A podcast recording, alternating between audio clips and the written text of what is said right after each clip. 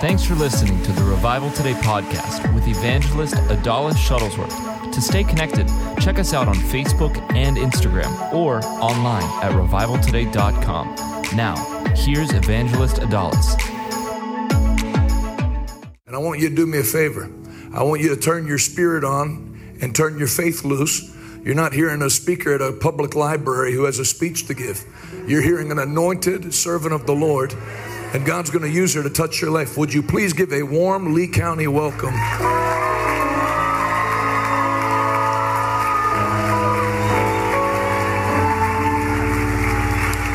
Pastor Adalis Shuttlesworth. You can be seated, everybody. How's everybody doing? So, you just want me to preach or what? The whole thing? The whole shebang, John? Or you want to take the offering? I'm just saying, what do you want me to do? Okay, just preaching message, just go right into it. I'm just gonna, just gonna, just gonna go right into it. Can you say amen? I want you to turn with me to Matthew 25 as I want to open this time up uh, for a time to give. Can you say amen? Because I want to be able to minister at the end and I don't want to break the flow. Can you say a bigger amen? Okay, so I want you to go to uh, Matthew 25. Ushers, be prepared. It says, At the time, the kingdom of heaven will be like ten virgins who took their lamps and went out to meet the bridegroom. Five of them were foolish, and five were wise.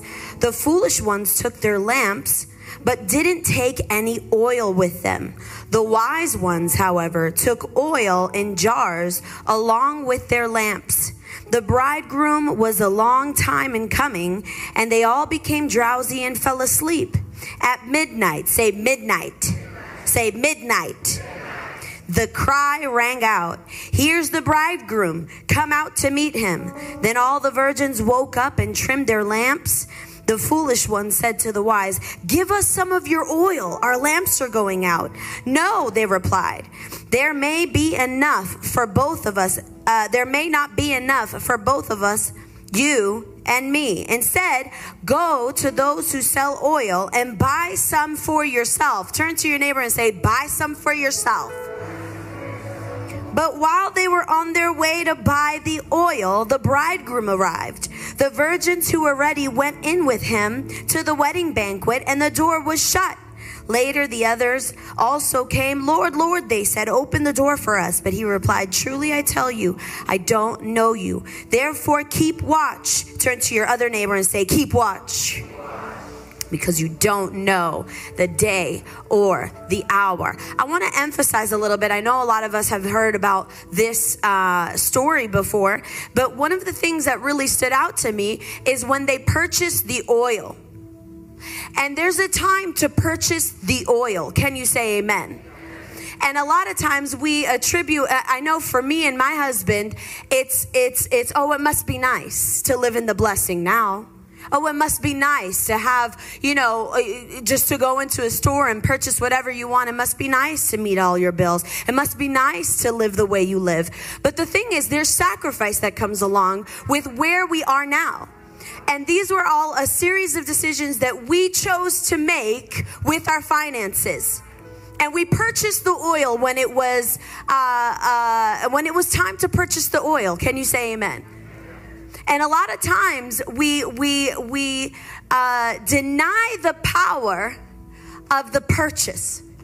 We deny the power of of of, of parting your your uh, parting with your seed in a, in a time where uh, you know like like this where there's anointing where there's the anointing you know there's something that you have to do, something that's required of you to receive the anointing. And I'm not saying you buy the anointing, you're missing it here. I'm not saying you purchase the anointing, but in a setting, in an atmosphere like this, there is something that you feel to do.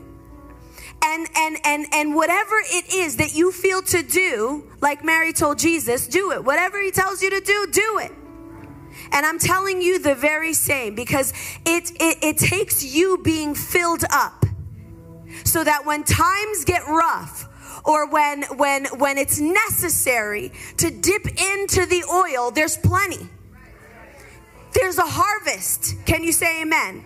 Say that word, harvest. Say this the harvest is mine. But see, there's seed that needs to, to, to, to be delivered. If you want to harvest, there needs to be seed that is, is let go out of your hand.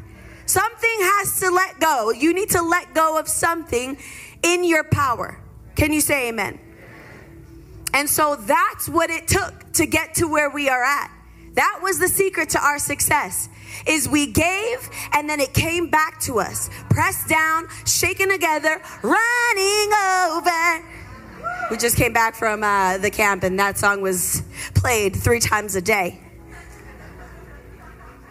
So when you give, it will come back to you. That's the whole pro- point of seed and harvest time. And there's a, a, a, a, time where it's really convenient to give, and then there's times where it's not so convenient to give. But do you hold off on, on giving because it's not convenient because you got bills to pay? Because there's so many things ahead of you that you have to do. Do you stop it? Because I'll tell you, then the harvest stops. So we've learned to give in drought or in abundance. We give. And now I'm so confident in my giving that I never have to worry about finances. Do you, John? Because I know we have such an abundance of harvest. I keep tabs on, on what I give. And you think I'm kidding. I have like a record. I'm like, you know what, Lord, on April 21st of 2021, I done give this amount, and I haven't seen that yet. So praise the Lord. It's coming to me. So I don't have to worry about anything. I don't have to worry about a thing because I have seed in the ground. And if I have seed in the ground, there's gonna be an abundance. You know what's interesting to me is when you sow an apple seed, you don't just get one apple, you get an apple tree. So there's an abundance that comes back to you. And so when it was most convenient, or when it wasn't really convenient for those virgins to purchase the oil, they just sat on it. They're like, nah, we'll get it. We'll just, we'll just borrow. No. Turn to your neighbor and say, stay ready. You know, COVID really did kind of open all of our eyes to see the flaws in our belief system, to see what we really believed. Because a lot of us really believed in the government that they would help us through and they would make the right choices for us. And then, uh oh, you can't count on the government or the world's way of doing things. There's a way of doing it. It's called the Word of God. It's called, uh, you know, the, the Bible. So if you get in tune with what the Bible says and you do it. Since you got me involved, keep my mic on if you would. Since you got me involved, you, you said, do you, you, you asked me. Okay. You said, do you ever think about money? There's a scripture, 1 Kings 17, 16, where after the lady uh, followed Elijah's instructions. The Bible says, and no matter how, in the first version of the New Living Translation, they didn't translate it like that in any other translations, but it says, no matter how much, no matter how much she used, there was always plenty left over. And then her job in all of that was just to listen to what Elijah said. So the bridge, I think that First Kings 17 was what broke me through in the money area because I was like that woman bake some bread for me first. And she's thinking, listen, I've got enough food for me and my son to have one more meal and then we're going to die. You, why don't you go to some gated community and ask one of them? She didn't understand like I didn't understand for a long time. That guy is not, and it's not my fault that I didn't understand because they never presented the offering. And I mean, I don't mean, I mean never. Growing up in church, in 18 years of being faithful to church, the totality of Bible that I received on offering was the brethren are coming to receive the offering. God bless you as you give or have not to give. Which even at nine, I thought if you get the same blessing, what idiot's putting any money in the offering? And that's what that woman thought when Elijah came. Bake for me first. What do you mean? I'm, I, I already don't have enough. Until she, then Elijah spoke to her about her. He never said one thing about the brook drying up. He never said anything about his future endeavors in the ministry. He talked to her about her. I like what Adalis said in the beginning of the uh, offering because she started talking to you about you. Off, she said, when you give, your giving will come back to you. Do you know in the Bible, God never spoke to people about a seed uh, without speaking to them about the, their harvest. Retur- even when he was ticked off, return to me in the tithe and the offering. You've robbed from me. Now return to me in the tithe and the offering. And he said, and when you do, I won't be upset anymore. No. And when you do, see if I won't open the windows of heaven and pour who out? Pour who? You. Pour you out a blessing that's so great, you won't have room enough to take it all in. Try it and let me prove it to you. Your crops will be abundant, for the rains will fall in their proper time. I'll rebuke the devourer for your sake. Goes on a list of blessings for them. So you basically have two groups of people in a service like this. You have a group of people that think, ah, they're going to talk. And, and, and I, I probably need to get over this myself because this is the best time to take the offering. It frees up the service at the end. But I know when I go to preach, if I take the offering up front, everybody that brought a visitor is, oh, uh, I knew it. They wanted your money. Because people think the offering is about the church or a ministry wanting your money. And I tell you a second time, it's not the people's fault for believing that way.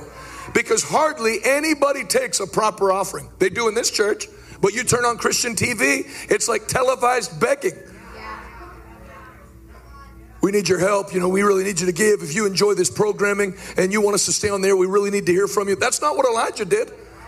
And that's not how the Bible taught it. God didn't say, if you want to continue to hear the, the word of God, then I need you to kick in some money. That's not what he said. What she started saying about realizing that the government does not, not only doesn't have the answers, the government is often actively looking to, to kick the legs out from under your business endeavors almost to the point they want to make it. That's how you introduce socialism. You introduce socialism by making it where there's no point in launching any business endeavors because you're going to get as much sent to you by mail as you would if you worked. So, what's the point? Why am I going to risk and start an oil and gas endeavor? It's like the Keystone Pipeline. It's not that there's no money in the country. The, the, you know, the, these liars the economy has stalled. No, it, you stalled it because nobody's going to invest $10 billion to build an oil pipeline when you, by executive order, after all the permits have gone through and all the buildings been done, you shut it down. So, no, the money's all there, but everybody sidelines it because you punish people for trying to get ahead. But I'm so thankful. In fact, how many of you heard last night when I said the pendulum has swung? Did you know an economic expert that I follow? His name's Brian Wesbury. You can look him up. He, he's a Christian, but he's an, I don't follow him because he's a Christian. I follow him because he's an excellent economist. He tweeted today, the pendulum is swinging. And they announced today that the recession that was guaranteed to hit the second half of the year, it now looks like the worst is behind it. It's going to swing up. Do you want to know why that's happened? Because with all the efforts the last two and a half years to put everybody on universal basic income and cripple the economy, there are too many tithing, giving Christians in the United States that have the windows of heaven open their, over their life. And with no help from the government, their money is multiplying because God has given us access to another realm. You can take yourself out of Republican control and Democrat control and World Economic Forum control and United Nations control. If you give, he didn't say, I'll help you from the government. He said, See if I won't open the windows of heaven and pour you out a blessing that's so great you won't have room enough. Your only problem will be having room enough to take it all in. And that's what's happening to us. So when you, got me involved, not, not only do I not think about how much money we have, I don't check anymore because I've tried to run out. Since 2016, I have actively tried to spend all the money on kingdom endeavors and, and, bankrupt myself. I've had 2016, Patrick told us, we'll be out of money by October. At the latest, probably June. Never ran out. One of the crusades that we did, we were cleaning up the crusade field, and there was a couple standing there on trash pickup day with a check for $50,000. Not offering. The Lord told us in our house to go to this field and give, there's going to be a minister there, give him a check that we saved up for our swimming pool $50,000. I don't know what kind of pool they were building. Going to recreate Dubai in their backyard or what? But, but one thing after another like that, you know, and I don't want to keep bringing this up. But this watch is a nice watch. This is a Rolex Presidential. How many of you were here when I presented Pastor Dean with a Rolex? Yeah, I didn't get him one this nice. And it, what's it been? One year, and I'm walking in a freaking parking lot. And someone walks up to me. I got saved watching you preach. And then I launched a business after I watched you preach and listened to your podcast. And our business has gone to a high level.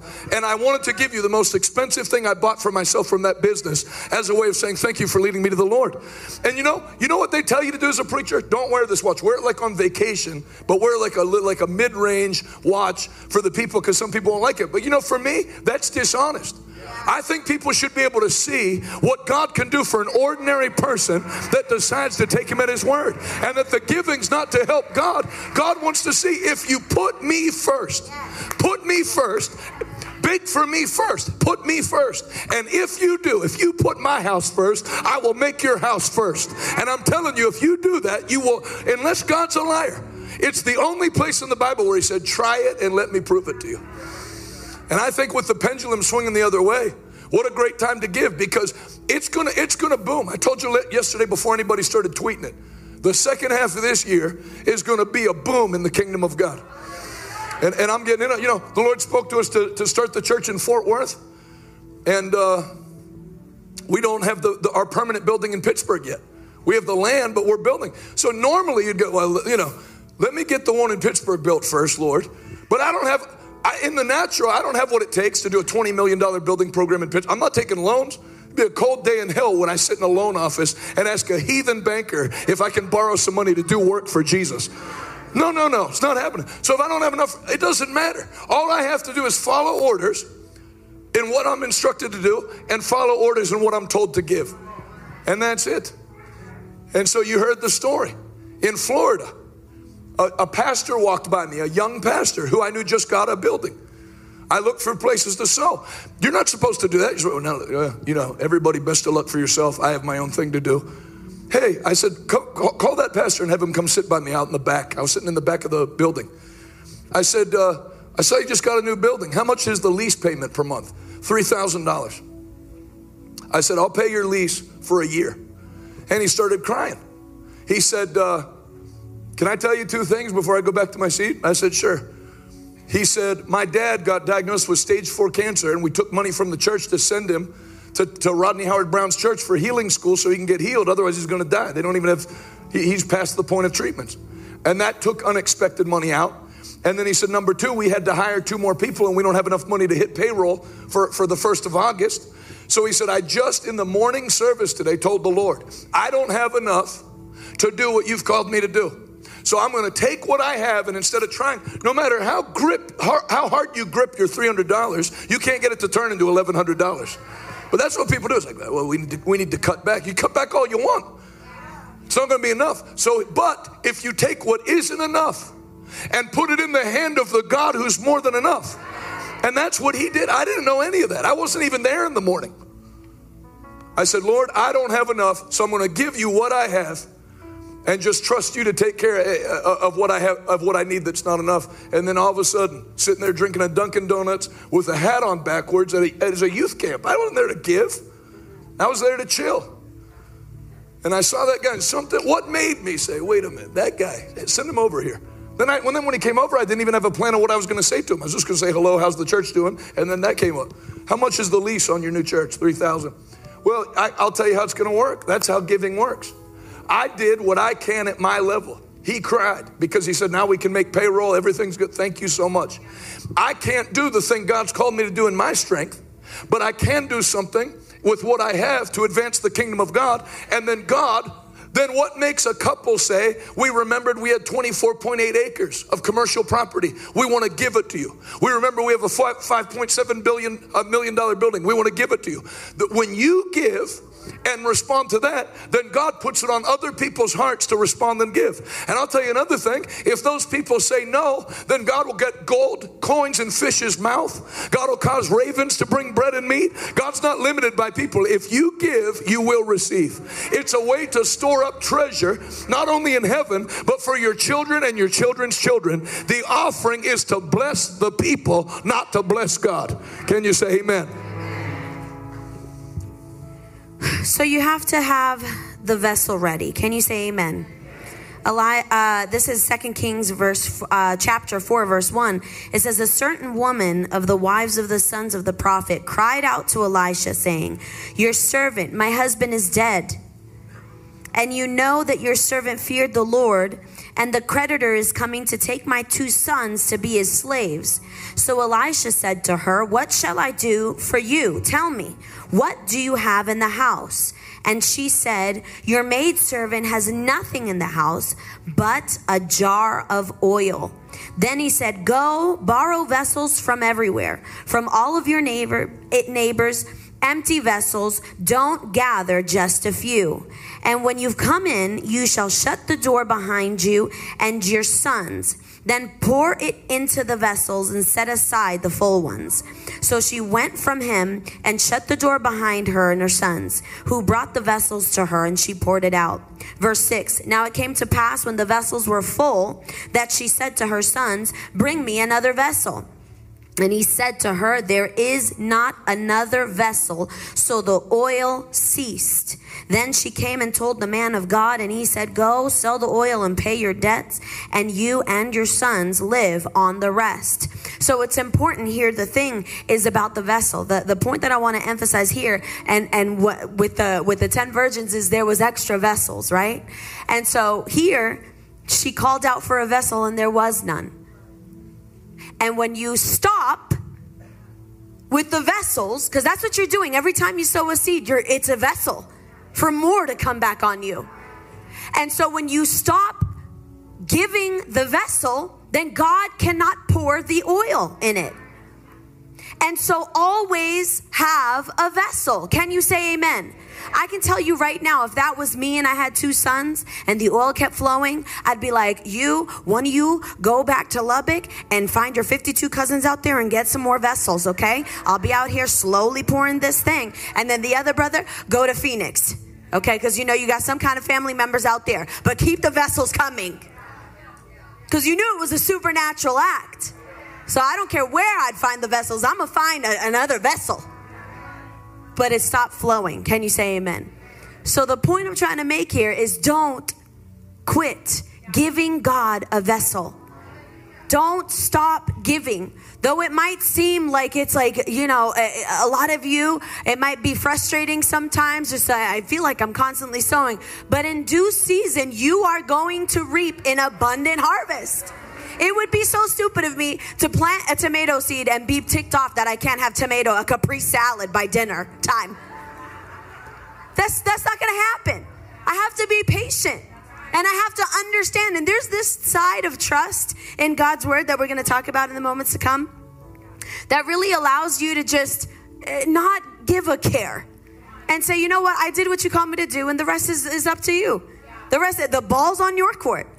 So when I get the harvest, I know it's due mine. So I don't have to worry about it and hover over that plant and be like, Are you growing yet? No. It's a law. Turn to your neighbor and say, It's a law. Harvest is mine. Can you say amen?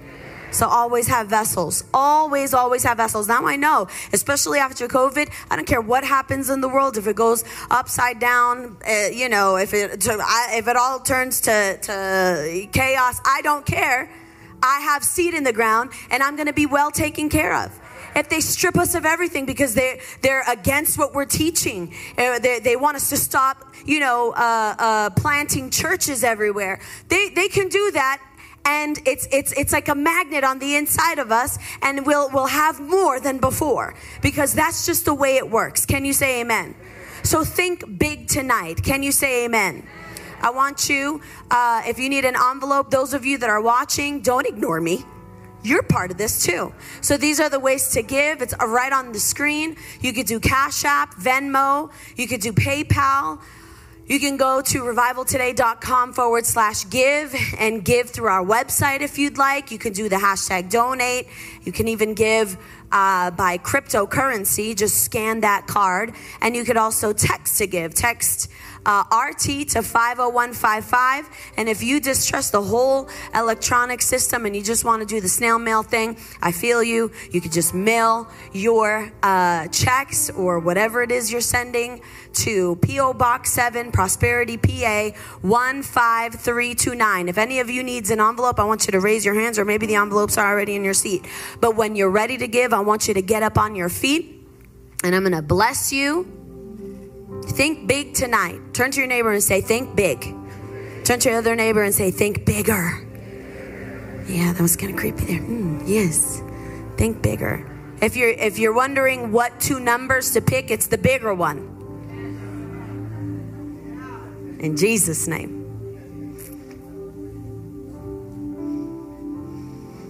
And thank you for all our partners. We have a ton of partners here. Thank you for believing in Jonathan. Thank you for believing in us in revival today and what we're endeavoring to do and what we have been doing. You guys are amazing. And we pray for you. We pray for breakthroughs. Every dollar that you give, I pray that God would give it to you a hundredfold. I'll, t- I'll tell you something name. that God's going to do. You know, when, when the Lord spoke to us to start that church in um, uh, Fort Worth Friday, not even a week ago, you know, and then now 90 people have signed up in two days, 72 hours or so to, to be workers, not to come to the church. We had 46 people sign up to be workers for the church in Pittsburgh in three months, and 90 have signed up in 72 hours. What's Fort Worth? Another vessel. You keep giving God room to move. You make room for Him to move. So the grace flows downhill. So just like the Lord, now we could have pulled back. Now, Lord, that's insane. You can't do have two churches in Pennsylvania. We don't even have a build. No, no. Pittsburgh's a vessel. Fort Worth's a vessel. I know this church is doing that. I promise you, if you get involved in this, there's going to be your own next vessel that the Lord's going to speak to you to present to Him. When the Lord's speaking to you about making a move, He's asking you to give Him another vessel to bless. So your flesh says, I can't expand property for my business. I don't know. Yeah, I'm not sure how things are going to go in the fall in our business. Every time the Lord deals with you about expansion, I don't want to be that woman that says, I'm out of vessels now. You give him another thing to bless. And God's going to speak to people tonight about making a move of expansion in your business or your endeavor. Remember, He's not speaking to you about it to cripple you, He's asking you to give Him another place for Him to move. Can you say amen? All right, go ahead and bless everybody. That was great. Lift up your seat in the air. Those of you that are watching by computer, lift up your computers. Father, in the mighty name of Jesus, I thank you for a hundredfold return and everything that money cannot buy. In the mighty name of Jesus, Father, I thank you that this month and the rest of the months that are left in this year would be the most glorious for each person that gives to revival today in the mighty name of Jesus. And all God's people said, Amen. Please receive the offering. I'm going to sing a little song for you. Why are you singing? Why are you laughing, Blue? Jesus loves the little children. Wow, you guys are way too easy. Way too easy, too easy to preach. Thank you for encouraging me. Thank you. Amen. Y'all are blessed. And if you don't know about the blessing, you're going to know about it shortly. Can you say amen? How many of you guys have your Bibles, your notebooks, and something to write with? I feel like I'm a children's church pastor because I am. And that's a requirement to be in my class. Because you're not just going to stare at me and my awesome jacket, okay? You're going to take notes and you're going to enter in. Can you say amen? In fact, before I start, I'm going to pray for you. Lift your hands up. Father, in the mighty name of Jesus, I pray that this message would change the hearts of every person here. The way they came in, Father, let it not be the way they come out of this service. I pray that you would expand their horizon, expand their to- territory, expand their capacity. In the mighty name of Jesus, Father, let every heart be open to receive what I'm going to teach on tonight. Anoint the words, every word that proceeds out of my mouth, let it be like uh, uh, words coming out of your mouth in the mighty name of Jesus. And all God's people said, Amen. I've titled this message. Are you ready for it? Jesus cannot take the wheel. Jesus cannot take the wheel. Okay? And we're going to open open it up in Deuteronomy 30 verse 19. And you guys should be familiar because I'm pretty sure I make mention this scripture every single time I take the platform here. Deuteronomy 30, verse 19. It says, Today, say today. I have given you the choice between life and death, between blessings and curses. Jonathan, I want you to interject whenever you want. Where's that mic? Because you do this to me all the time. So now, you, whenever you want, you can just go ahead and take it. Now I call on heaven and earth to witness the choice you make. Oh, that you would choose life so that you and your descendants might live. Can you say amen? You know, one of the things that really changed my life was the uh, ability to see the role that I had to play in my own life. And I was raised in a very religious background that said, you know, uh, uh, they made mention, you know what, Jesus is in control, God is in control, and whatever will be, will be. Hmm? If God wants your mom saved, she's gonna get saved. You just sit there and look pretty. If God wants to heal, you know, Sister Martha, He's gonna heal her. But if He wants her to die in that sickness, that's gonna happen too. That's gonna be all part of God's will. And you know, this kind of thinking has messed up the body of Christ because they think God as being sovereign. Oh, have you ever heard of that? God is the sovereign God. He is sovereign, but that means that He's supreme. He's the most high God. There is nobody who can stand next to Him.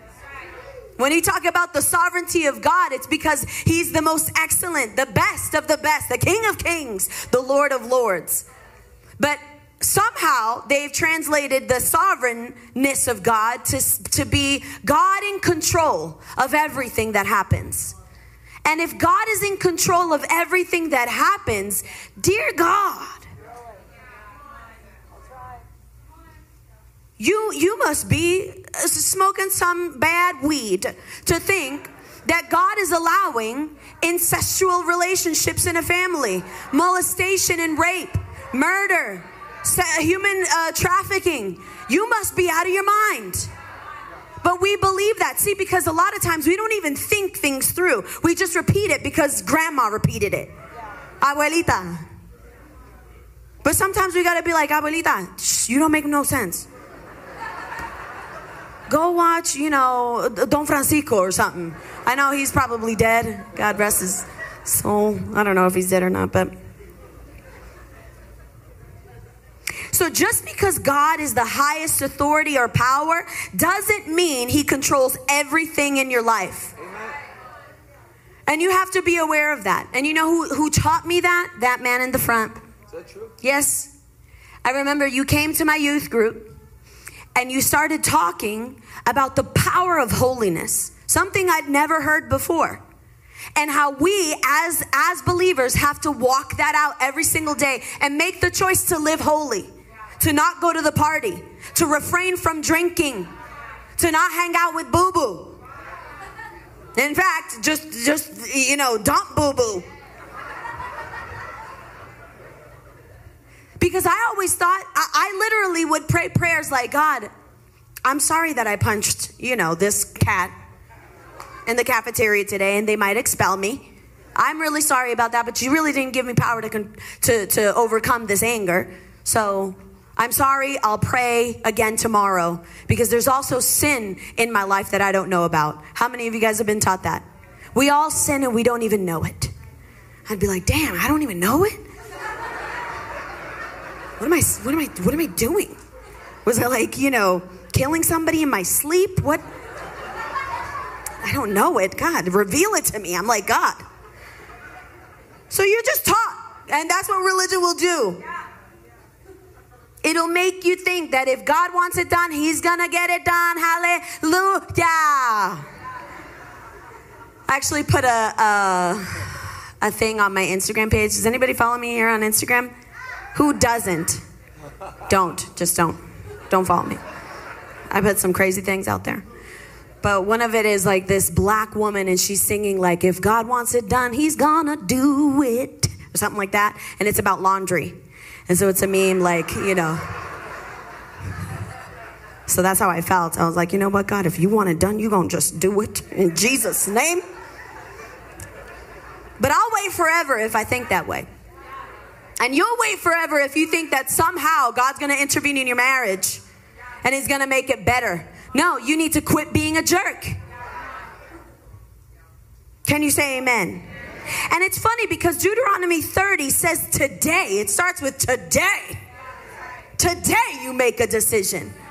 I hate Christianity that leaves things in the ethereal, like la la imaginary land. Someday it'll happen in God's timing. But today is the day of salvation, the Bible says. Today is the day that you make the choice to either side with the flesh or side with the spirit. So it leads you to think that every day is a choice, right? Yeah, because it is. And that's what separates you. And that's what people gets, it, it, just gets people so messed up. Some of you guys here, maybe it's the first time you've ever been saved. You got saved this week. And now in your mind, you're thinking that the, you know, the enemy is put in your head like, you're never going to get out of this. You've been in it for 25 years. You can't just wave this magic wand and all of a sudden you're a brother. You're a sister in Christ and everything's going to go away. You can't think that. You got to walk this thing out. It's going to be no. But every day is a day that you choose to side with the Spirit of God. And so you don't take it like, oh my gosh, uh, you know, look at me, I've done so much in 25 years. You know, God can take every, turn it around in one, one little moment's time. He can take that desire of addiction out of your mouth, out of your body, and everything changes. But what we do is, oh, but I've been in it so long. We'll convince ourselves out of what God has done. And then somebody's got some religious dummy is going to say, oh, no, this is something that you're just going to have to, there's steps to climb out of this one. It's going to take you, uh, you know, five or six years to really wrap your head around the word and really trust God. And no, it doesn't. It's a day to day thing. I can choose today to live the way God wants me to live, or I could choose the way Adalis wants me to live. That's a choice that I have to take every single day of my life. And the easy thing is just to do what I feel. I feel mad, I feel like punching her. I could do that, but I'm gonna go to jail and make headline news. Evangelist wife punches lady. So you don't want that. So just evangelist ex-wife. No, I'm kidding. I would stay Really? with you. All right, go ahead. Really? Uh, that's funny. I was gonna say something right there, but you know I didn't. Because I chose the spirit, Amen. huh? Not my carnality. But when we get home, I ain't making no promises.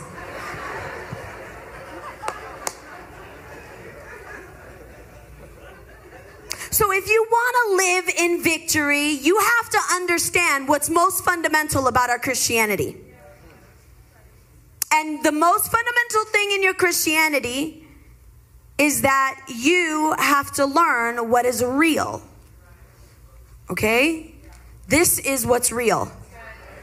I cannot begin to tell you how many people will side with what they see and what they feel and the doctor's report and you're you're you're you're siding with the wrong side. This has to become your ultimate reality. The ultimate truth in your life. And I've been t- saying this now since 2016, since I, I, I have the, had the guts to, to talk to anybody about it. Because this would change my life. The Word of God changed my life. And it changed my life because it changed my thinking. And I was in a rut for so many years. For 10 years, I refused to take the mic because I was scared, because I believed a lie. I sided with my feelings, I sided with carnality. But when I got into the Word of God, a new reality began to form in my mind, in the way that I thought. And so, uh, slowly, without knowing it, everything started to change. And so, for some of you, you come in here and you think, oh, Pastor Shropshire's, that family is like the royal family. They're so lovey dovey and so godly. That must be nice. And so you're thinking to yourself, you know, like, uh, uh, that's not my life. You should see what I go through. You should see where I'm coming from. You should see where I go home to.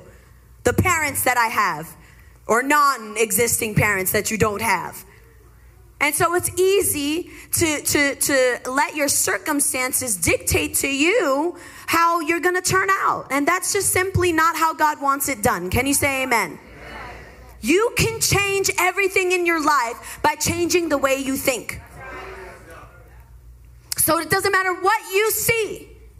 It doesn't matter who, you know, who's connected to you or what's happened in the past. If you allow the word of God to change your life, your life will change. You just have to choose to want that. Can you say amen? I know this might seem very elementary, very basic, but people don't do it. And that concerns me as a pastor now. Because I have to hear the stories.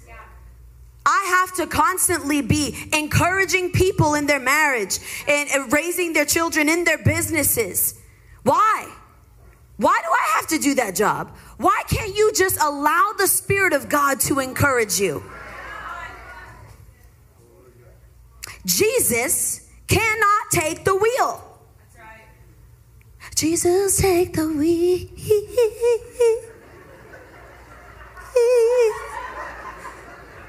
Take it from my hand.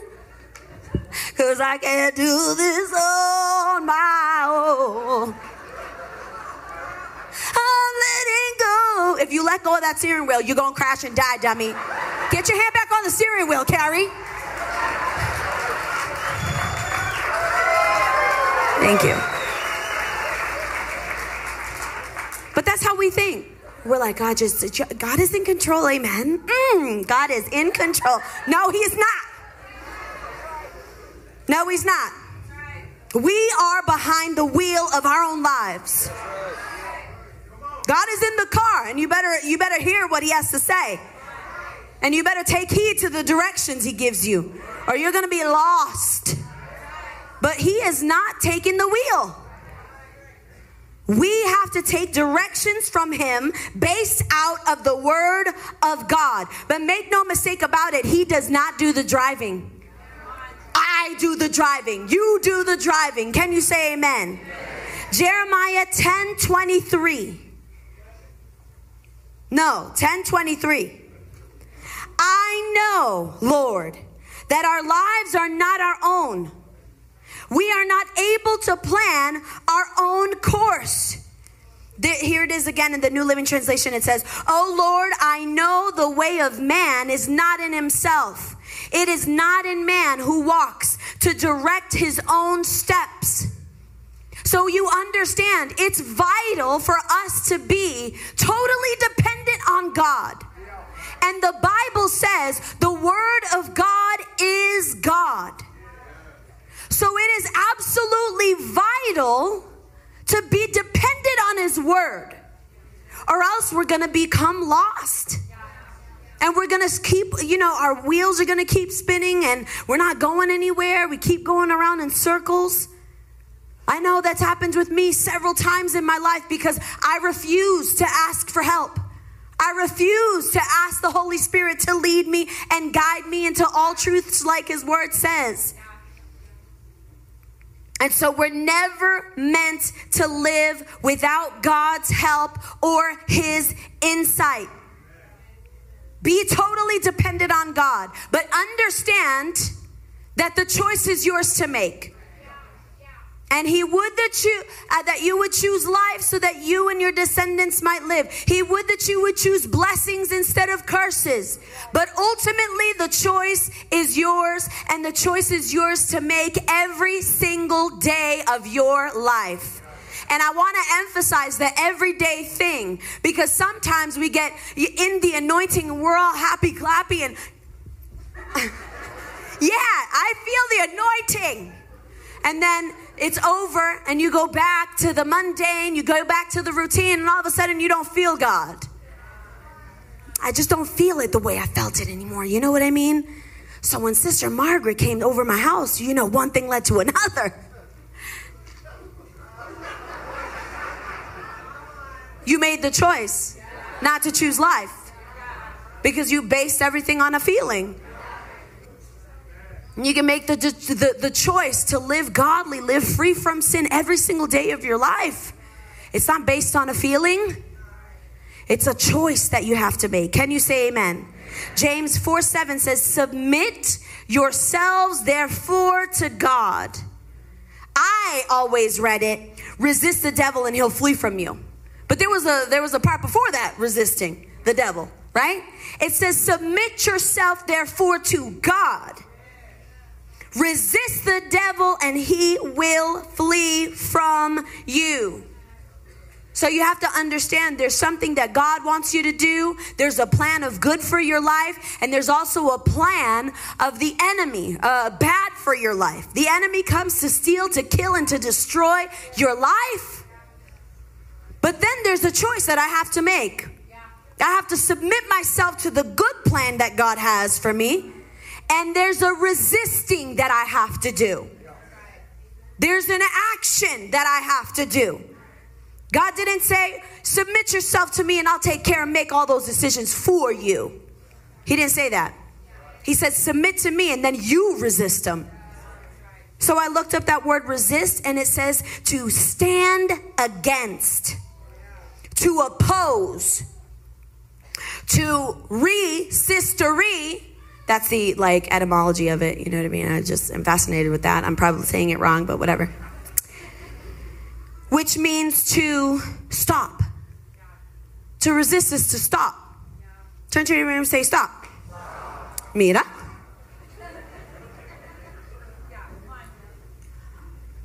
STOP. Red. Stop. Could it be that easy? Absolutely, 100%. Stop. Knock it off. Knock it off. I had uh, 11 kids at my house this last week for uh, kids camp, and whenever they ticked me off, I'd be like, knock it off. And I'd give them the evil eyes, like, I don't care whose kid you are, I will belt you up, up in this piece. I'd be like, I was correcting the other kids that were in camp, like, no, you you gonna sit down and worship. Put your hands up, sir. Whose kid is that? I don't even know whose kid that is. And you know, when I was struggling with fear in the first years of our marriage, I would come to Jonathan and I'd be like, John, I just feel like the oppression of the enemy. I feel like this warfare happening. you know, a lot of churches base their theology on this like constant warfare. We just got to pray against this. We just got to pray against it. We got warfare against.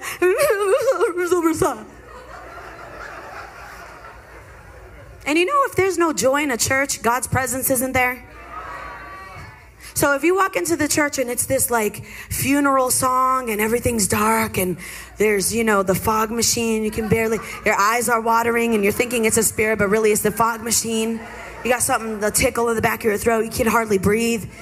Your throat's shutting on you because of that toxic powder. it's like burning. you know, be, be aware of that. Where there's an absence of joy, there's an absence of God's presence. That's when when people come to me like, I'm like, no, stop it right there.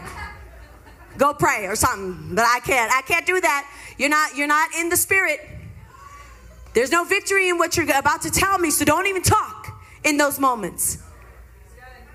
And I remember when I first got married thinking like, oh, this this evil, you know, this fear. And I feel like everybody in my family's gonna die. That's normal, right? and John would be like, uh, stop it. And I'd be like, what do you mean stop it? You can't just stop this. You can't just stop fearing. and then I read in the Word of God, it says, do not fear, like a thousand times. Don't fear. Stop. Stop fearing. Stop sinning. Let something worse comes on you. Stop. Stop it. That's it. You don't have to overcomplicate it. Why do Christians overcomplicate everything? God's not asking you to do like wave like like a flag, take a blue flag. This is gonna symbolize victory. and then you're gonna wave it around in your, you know, pink leotard and jump three times and click your heels for victory. No, just stop it. You know? That's easy, right? So quit overcomplicating the word of God. He just says stop sinning. And you know when you're sinning. You know, we just, we tripped up, you know. Bible school students, we just tripped up. You know, me and Nancy, we just tripped up and it was just. Listen, I've tripped a lot of times. I didn't trip into somebody's lap. What do you mean trip up? You had that calculated, you had that planned out, Nancy. You little hoe. Put some pants on. Oh no, we just tripped up. No, you didn't. You calculated that bad boy. You got in the vehicle, you drove down Hobbs Street and got into one of those weirdo roads out there in the pitch black. And then one thing led to another. But give me a break. You didn't just trip up. That was a calculated thing. And you should have stopped the nonsense. See, it's it's so much easier just to look at things just that was that was stupid. That was my bad. I shouldn't have said that. That was ba- my bad. I'm sorry. I'll never do that again. I shouldn't have acted that way. I overreacted. You don't have to overcomplicate things, y'all. Turn to your neighbor and say, Stop. And you know, religion will always lead you to a place where you're unable to move. And that's what religion does. When we think about, oh, God's gonna do his thing, that's religion. God's gonna save the world. We're just gonna, you know, stay right here in the comfort of our own home. That's not how it works. He said, Go into the world and preach the gospel to everyone everywhere. Say, That's me. Yeah, he didn't say like evangelists go out and do it, pastors go out and do it. He said, no, if you call yourself my child, a child of God, I need you to go out into the world and preach the gospel to everyone everywhere. Can you say amen? But religion teaches you that your actions are irrelevant and your efforts don't mean a thing, which is simply not true. Can you say amen? You wanted to add something in there?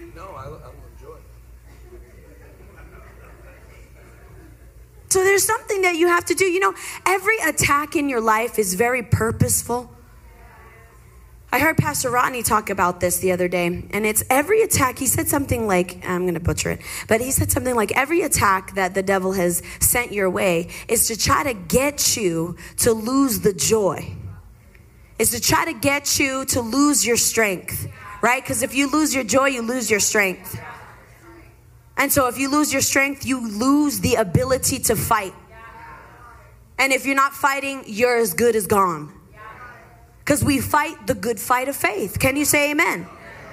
And so every attack on your life is purposeful. It's meant to slow you down. It's meant to get you into a place where you're depressed, where you're oppressed, and you doubt God.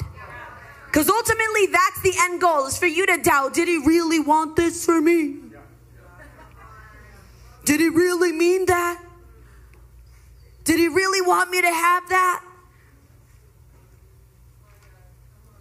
So you can't allow the devil to steal what God has put in you. He wants to steal your trust in God, the trust in the word, right? And so we understand that the seed might come, and to, to some, the, the, the, the cares of this world will choke it out. To some, the enemy might come and just, you know, take it before it even takes root. For some, the, the, the, the seed is so shallow that it can only grow so far, but the sunlight and everything else, it just like completely withers the plant, right? All of that is talking about the seed, the word of God in, in a man's heart. And so what we do is important.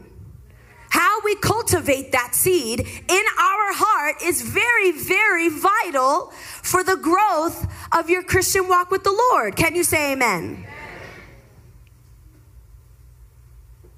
Will you allow the enemy to steal the word? I know you say no, but you know, some y'all.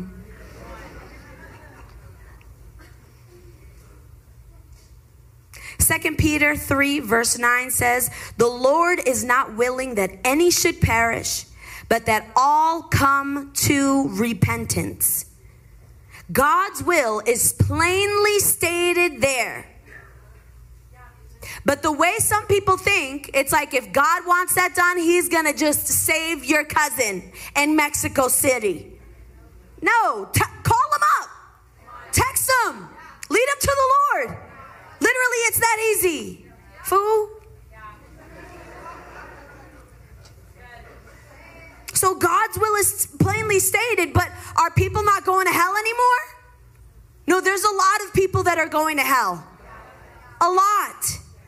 But Matthew 7, verse 13 says, You can enter God's kingdom only through the narrow gate. What did I say, Matthew 7? What? Yes, that's right.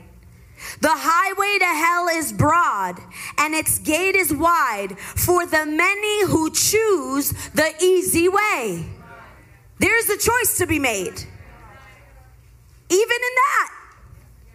So we have to understand how I live my life right now is, is 100% on me. The choices that I make right now to live against what I've come through or what I come from, I am not to be a victim of my circumstances. I'm going to take my life and make it work. Look at look at so so so what do you do? What do you do when the storms come? What do you do? When the enemy tries to come and steal your trust and steal your joy, what do I do, Dallas? Turn with me to Psalm 19, verse 8.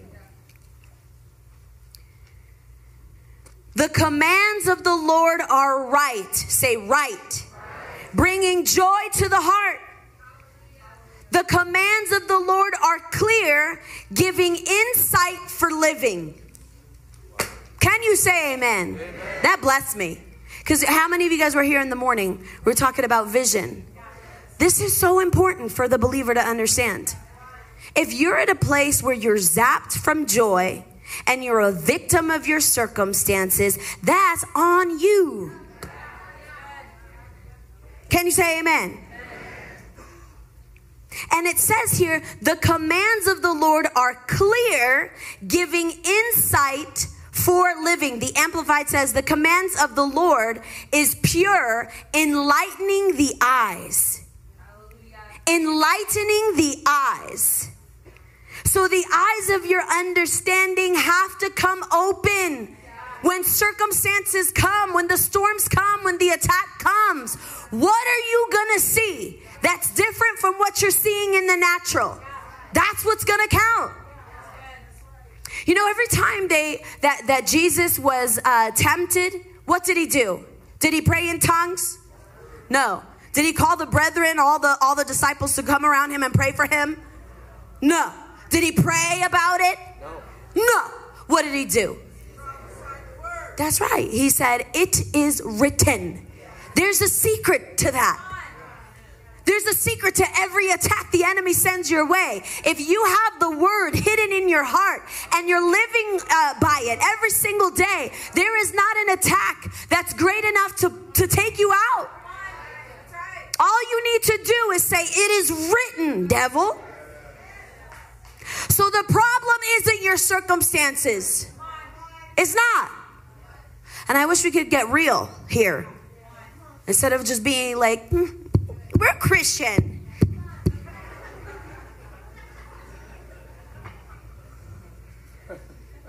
The problem is the hole that's inside of you. The hole of, of, of ignorance, the hole of misunderstanding who you are. The whole of you not really uh, understanding the authority that's given to you through the blood of Jesus, that you cannot be messed with that you can't be sick, that you can't die young.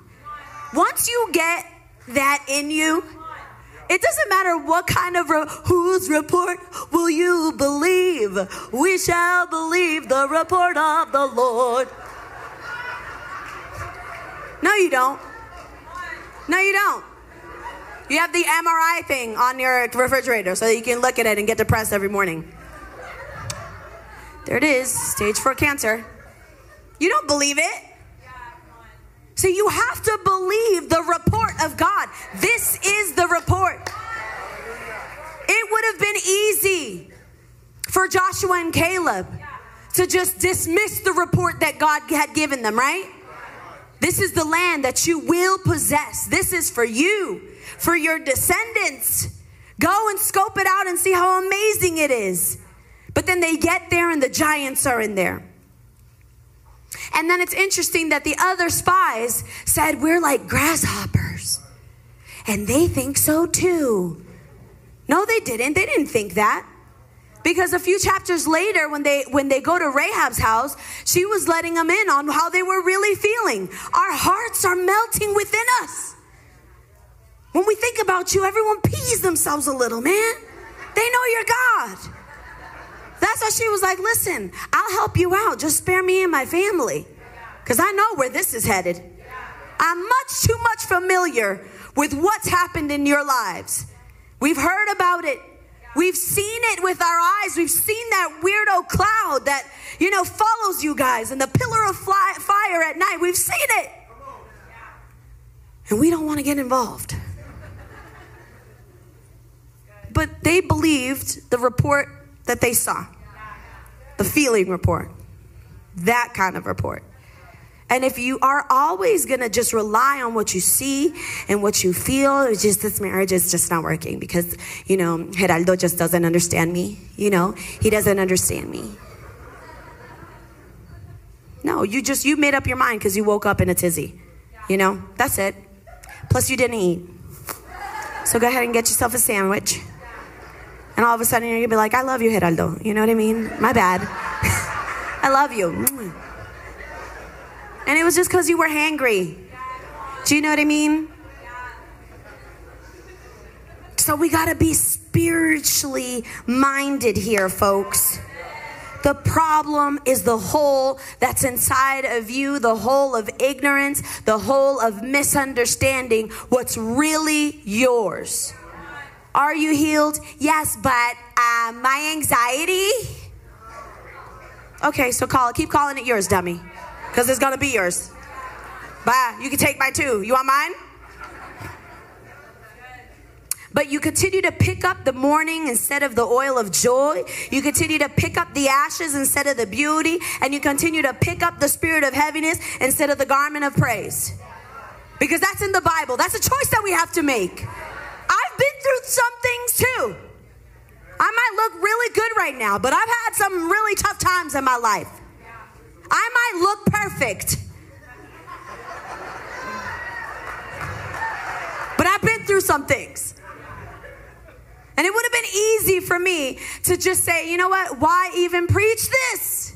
Why would I ever preach on being fruitful if I've lost two kids? What a mockery. How embarrassing is that? And I could have just easily just given myself to that mentality. You know what? I'm a victim. I'll always be a victim. And I had people come and, you know, we just want you to come in and just share your thoughts about the loss of your child. And just like let that just minister to the other people that can have children. And I'm like, uh, no. Uh, you can have that. I'm going to preach faith. I'm going to preach joy. I'm not going to preach on that kind of stuff and identify it and have it like a badge of honor on me. That ain't my portion. But you know, some of us will will say, "I've been through that," and then we make a really comfy home of uh, home for anxiety and fear and everything we've been through, and we identify and we can never break out of it. No, turn to your neighbor and say, "Hell no." Yeah. No to hell. Hell is the place. Don't get offended. I'm not identifying with that. That's not going to be my ministry. It's not, oh, well, I had a service. It's really rough, but God helped me through it. Get out of here with that. And you know, a lot of people have been ministered by that testimony, but I'm not at that place anymore of sadness and sorrow and defeat. When I bring that up, it's to glory in God and say, there's a way out of this mess. You don't have to stay in it. You don't have to cry every night. You don't have to, to relate to that problem for 65 years of your life. You can be free from it. Can you say amen? So stop it. See, a lot of you, some some of you, I like to step on some toes. Right now, I'm, I'm hearing the crunches of your bones. Because you may have never heard of this before, but sympathy doesn't get the job done. I don't need for you to say, ay bendito, everything's gonna be okay. No, I need a way out, right?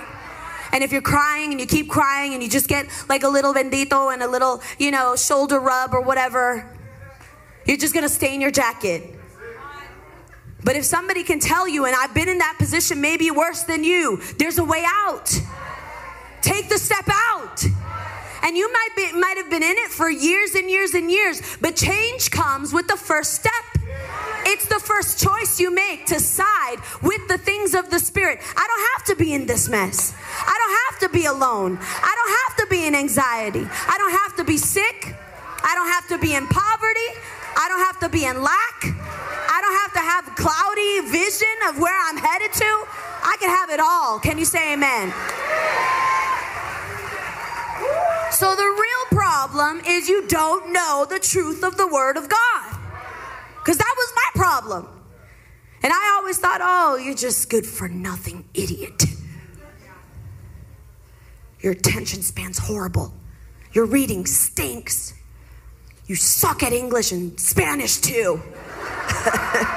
you know, like no man's land at this point. You know, I'm like, dang, I don't know. Just start drawing or whatever.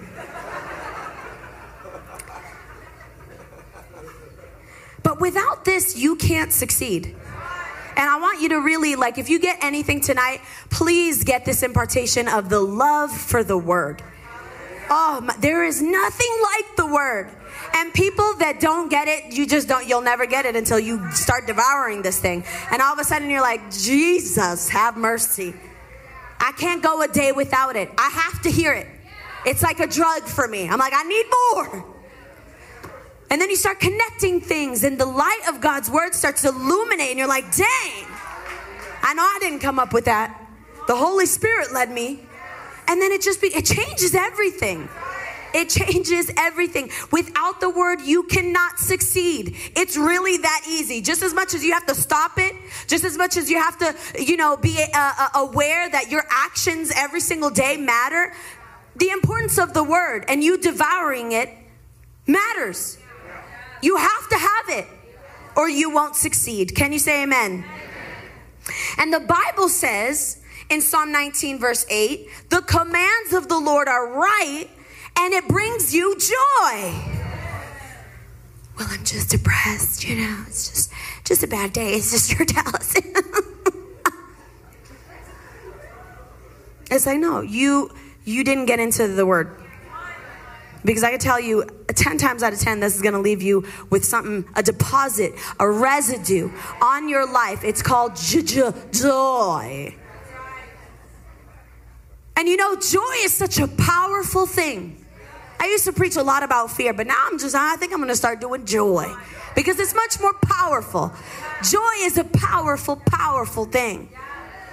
You know, back when I was uh, fighting with my sisters, I'm, I'm, we're twins, me and Magali and we have uh, siblings. There's five of us, and then three older sisters. So we were always like fighting, like always, you know. But the one thing that ticked everybody off is when they were upset, you just start laughing.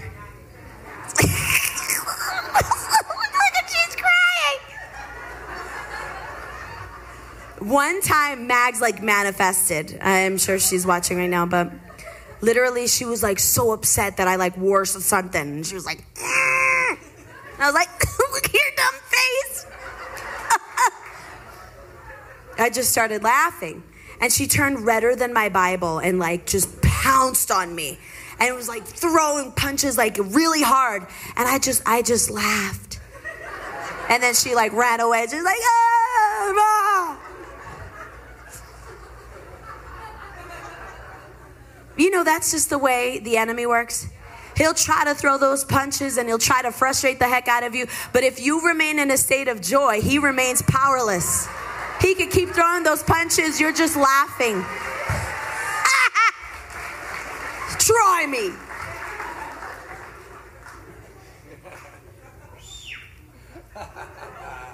So the word of God makes you happy. Can you say amen? amen? So you build your life around the word and everything changes effortlessly. If it feels like it's a burden, if you feel like I don't have the power to overcome this, it's because you don't know the word. That's it. It's not by might nor by power, but by my spirit. The word of God is spirit. The word of God is God. It's a spirit. So the more you ingest this, the more you keep your mind on it, everything changes. An effortless change begins to happen where you're like literally from one day to the next. Like I, I thought, I thought that had a hold on me. It totally doesn't anymore. And you have to be consistent, consistently in the word, consistently eating it, digesting it, meditating on it day and night, night and day. Not one day off, because the devil doesn't take a day off. And some of y'all need to get acquainted with that. You take a couple weeks off, you know, just Jonathan, it's just when Jonathan's around, we're gonna come. What? And then and then you have everything to show for it. You've got a broken family, you're in and out of jobs. Why? Because you don't take it seriously. But the moment you take it seriously, everything changes. And then you look back and you're like, dang, that was way too easy. And that's how it was with me. It'll be like that for you. Can you say amen? amen? So renew your mind. I want you to write this down if you're taking notes. Renew your mind, rebuild your life. When you renew your mind, you rebuild your life. A new mind is a new life. So the thing is, when we get saved, the old is gone away, right? And there's a new creature that exists. It's the new me, the new Adali. Adali is dead and buried. But the new the new me is Christ in the flesh. Christ who lives in me. But you know what stops me is my mind. So now I've got to make sure that my mind lines up with the newness of who I am. And that's something that I have to develop by ingesting the word. So that's the only way you're going to experience true, lasting, successful change. Because you felt the change when you got saved. I know you did. Everybody knows you did. And ultimately, it's the same formula. You heard a word that Preacher Jonathan was talking to you about. You received it into your heart, not your mind. You received it in your heart and you believed. And then confession was made that Jesus, I'm a sinner and I need to be saved. And you made that con- uh, confession, and then everything changed. Can you say amen? amen? It's the same way with everything else. Everything in your life that's not working, whether it's financial, whether it's your marriage or your children, all you got to do is believe the word of God. And then it starts to affect everything. God hasn't failed you. You failed to believe. God didn't fail you. You failed to believe. Again, he's not on he's not on the driver's seat. You're on the driver's seat. Are you listening to his voice? So you can pray until you're blue in the face and nothing's going to change. You know that, right? You have to take the incorruptible seed of God's word and keep planting it in your heart, in your life, every single day. You're going to water it what, what, with the washing of the word. The word is water, it's likened to water. The word is likened to food, sustenance, meat, milk. Without it, you're sunk. Without it, you cannot develop into a, a strong Christian, a strong man, or a strong woman. You're lying to yourself if you think you could just open this up every now and again when Pastor Charity's up here preaching when Pastor Dean's up here preaching. Ingest the word of God into your heart. Can you say amen? Because out of the abundance of the heart, the mouth speaks. So you have to ingest this so many times that it starts affecting your heart, which is just the seat of authority. That's the real you. You, your heart, you. The way you think. All of a sudden it changes, and then everything that you were used to, everything that you used to say, all, all of a sudden it bugs you. I'm not saying I'm broke. I'm I'm I'm wealthy. I'm Abraham's seed. I can't say that I'm sick. That goes against the word. So you start having an aversion to lies. And you begin to cling on to the truth. Can you say amen? Proverbs 23 7 says, As a man thinks in his heart, yeah. So, this is why effortless change comes the more you ingest this. Because the more you take this in, the easier it's going to reflect on your life because it changes you. It's who you are. What you believe is who you are. How you view God is everything. It's everything. If you think God is judging you and hates your guts and there's a curse on your family, that's exactly what is going to happen. How you view God and and and and the the the light that's dispersed in your life according to the word of God is is what's going to take you far. It's what's going to keep you blinded. Can you say amen? Unless you do something to keep your mind on the word, your mind will wander somewhere else. Can you say amen or uh oh or me oh my oh? Because you know it's true. If you're not thinking about this, I was just talking to Jonathan. We were we were on a road a road trip, and we're like, you know, like it, it must be it must suck to not be a child of God. It must suck to not be in the spirit.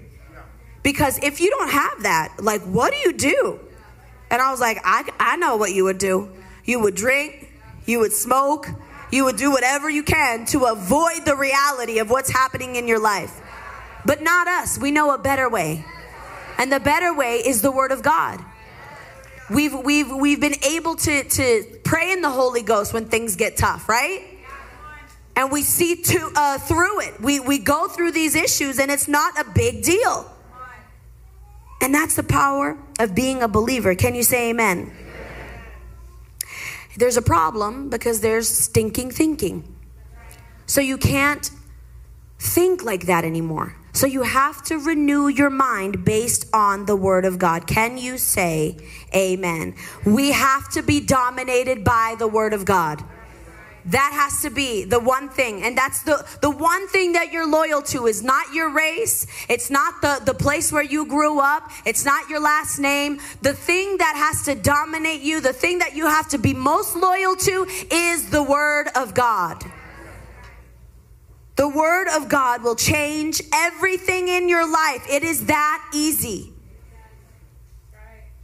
So maintain the thrust. And I'm telling you this, especially you teenagers uh, that just came from uh, the camp. Maintain the thrust. Keep pushing forward. Keep moving forward. Don't get your foot off of the gas pedal. Keep moving forward. Could you imagine what happens if we all got in a helicopter and I just turned the engine off? The propellers just stopped turning?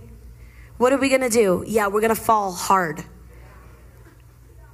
We're gonna fall real, really hard because you can't turn the engine off and coast into glory. And a lot of people do that. We coast. Well, I'm well. I'm in there like all of the time. You know, we're always in. You know, we do this thing over in Choose Life Church, and we're always there. And then you know, and then you go home, and then Boo Boo calls you, and you get in the car with him. Okay. You stop the engine, and all of a sudden you're falling hard and then you get jaded.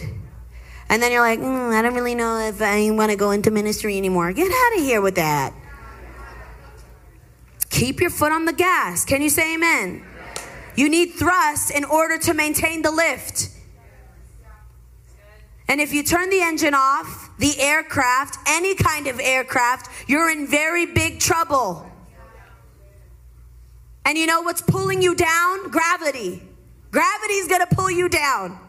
So it's up to us to maintain, keep that engine on, and keep moving forward, keep the thrust going. Because gravity wants to pull you down. And if that all stops, you're going to find out gravity is real. And it's the same way in our faith, just liken gravity to unbelief. If you're not moving forward and, and you're flying and you, you, you keep, at, you know, getting the word of God and receiving the word of God and, and, and acting on the word of God, you got to continue on in it. Because the moment it stops, unbelief will start to set in. Then you're going to start believing the doctor's report. Then you're going to start believing that you have a generational curse or whatever it is people are thinking these days. Our job is to stay full of the gas that's found in God's word. This is the fuel you need. That's why God didn't make a little pamphlet, a little six page thing, how to live your life. No, He's like, I'm going to tell you everything you need to know. This is life's manual. And it's up to us to ingest it. It's up to us to receive it by faith today, live by it, walk in it every single day. A walk is, is, is one step at a time. And it'll be the easiest change you've ever had. Can you say amen? I want us to get on our feet today. Because there's a lot of you that continue to struggle, and it frustrates me. And I don't know this. I don't know anybody from anybody. I know the Shropshires. I know Heather. You know what I mean? That's that's it. I don't know and I don't even know what business Heather has in her life. I don't know. Don't care.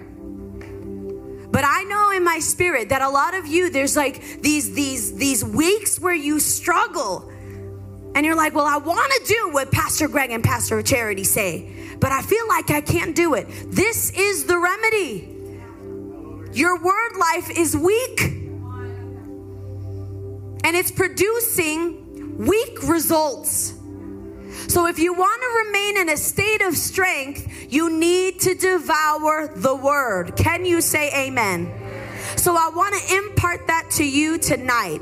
A desire, a hunger to, to want to have the word of God come alive on the inside of you that when you read it it's not just like you're you're you're you know checking it off the list of religious things the religious duties you have to do but when you read it, you're setting a time apart with God and you're you're understanding the way he talks, the way he would do things, the way he would hear things. You're making time for those things. Can you say amen? And that's the secret to success. And all that's required is that we believe it and that we don't doubt it. So stop it with the uh, I lost another baby. I'm not belittling that. I'm not making fun of you, kind of. But I want you to snap out of it because you're going to remain in a state that's perpetually in bondage. And it's easy to break free from it. All you have to do is believe it. That's what's required of every one of us is to simply believe. That's our job. He did everything else. We have to believe it. We have to trust him. We have to believe it. We have to trust Him. We have to really believe Him and really trust in Him. That regardless of what we're going through, regardless of what the doctors say, you're not in a tizzy, you're not in fear, you're not in panic, you're sleeping. Right? Where was Daniel in the lion's den when the angel came in? He was asleep. Where was Jesus in the middle of the storm when all the other guys were like, you know, uh, panicking? We're gonna die, don't you care? And Jesus is asleep with his little com- comfy cushion under his head because they didn't miss that. He was like really comfortable. So they wanted you to, they, God wanted to paint a picture like Jesus was really comfortable. And we've all been there where we're so comfortable and somebody comes in with something stupid and wakes you up out of that sleep. And it's a really good, delicious sleep. You know what I mean? And you're mad. And Jesus was mad. And he said, How, how long do I have to tolerate you, dummies? How long do I have to put up with you? Do you not believe? And the answer was, No, they don't. Because he said to them, We're going to the other side.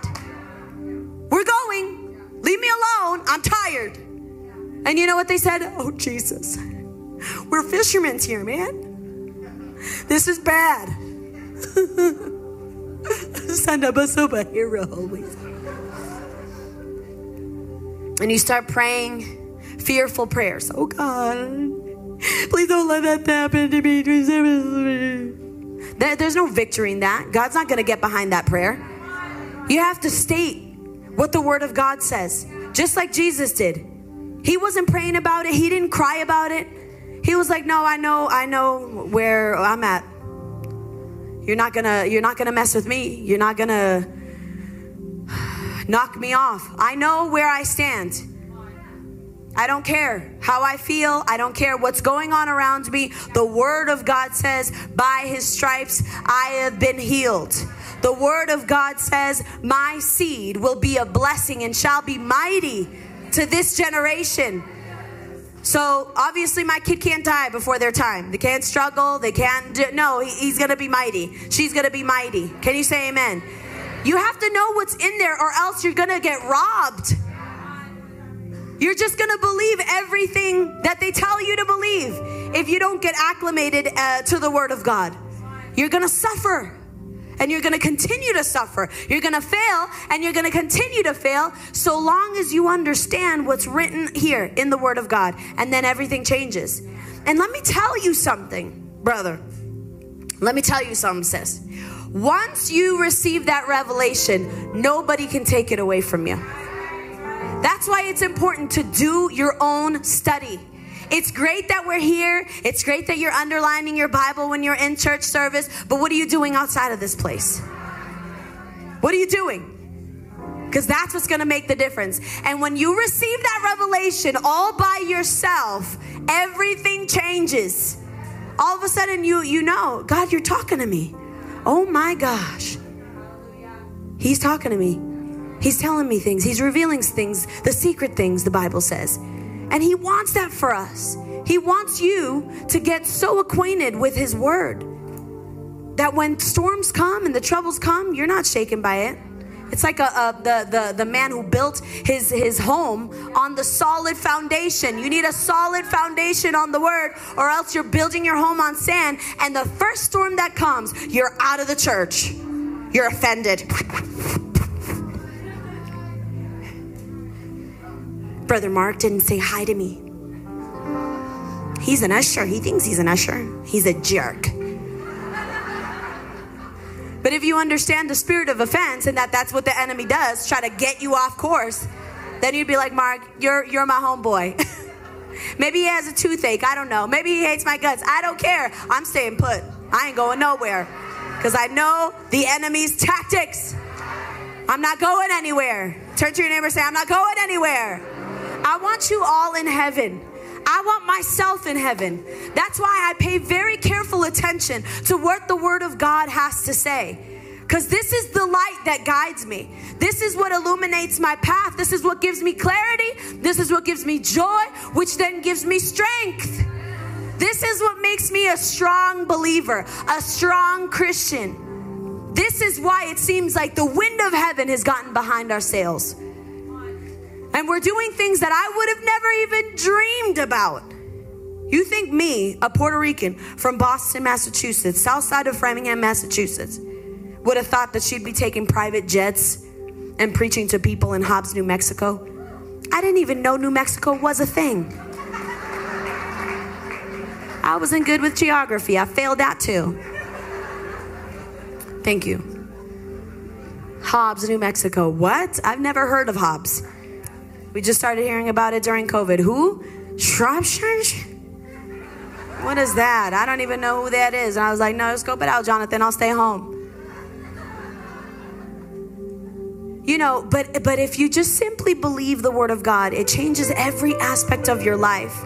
And it'll take you to places you've never dreamed of. He'll make life so pleasurable, so easy. And for some of you guys, that's really hard to wrap your mind around. Like, could life be this easy that you're not, you don't wake up in a sweat concerned about finances? Um, yes. When you learn about the prosperity that God has given us, that we don't have to sweat it out, it's just a blessing that comes on us, it overtakes us, that He He gives us so much we don't have room to take it in. You can get acquainted with that God. He's found in the Bible. And you know, Jonathan was talking about that one couple And he said, Do you remember those times? The wife said, Do you remember those days when you'd drive and I'd cuddle up next to you and look at where we are now? And she's over by the hugging the other door and he's far away. And the husband said, I never moved. You know, that's that's how God feels. It's like, I'm, I'm right here. I am right here. Why don't you read? Why don't you open this thing up? Get familiar with who I am. See how much I love you. I wish that God could come down and have tea with us. But He can't because He's done everything He could. He sent His word, He sent His Son, He sent the Holy Ghost, fully equipping us for every good work. So when we get up to heaven, we're not going to be like, God, you didn't give me that power. He's going to be like, don't sass me. Don't be an idiot. Can you say amen? And for some of you, this is what you need. You need a little kick in the butt to get you in gear. You cannot make it in your business without this. You can't make it in your marriage without this. You cannot raise good, godly fearing kids without this book. Without God, you can do no good thing. That's what they were saying. I cannot do anything good in my life if you're not in it. So if you don't have the word hidden in your heart, you can't do it right. And I want you to do it right. This church is special to me, just like it is with my church. I feel like it's an extension of my church, but it's not. But it feels like it because I love you and I want the best of you. And when I hear things like, oh, they're not coming back, why aren't they here? Why aren't they coming back? Oh, they got offended. Oh, they left because, you know, something happened and whatever. Ah, what? Don't be that person. Come with me to heaven. And you know it's it's it's it's it's it's we want to talk about it and be happy clappy about it, but there's there's a there's a sacrifice that we have to make. We have to push time away from the busyness of our life to get in contact with God. And I would that you would structure your life around that.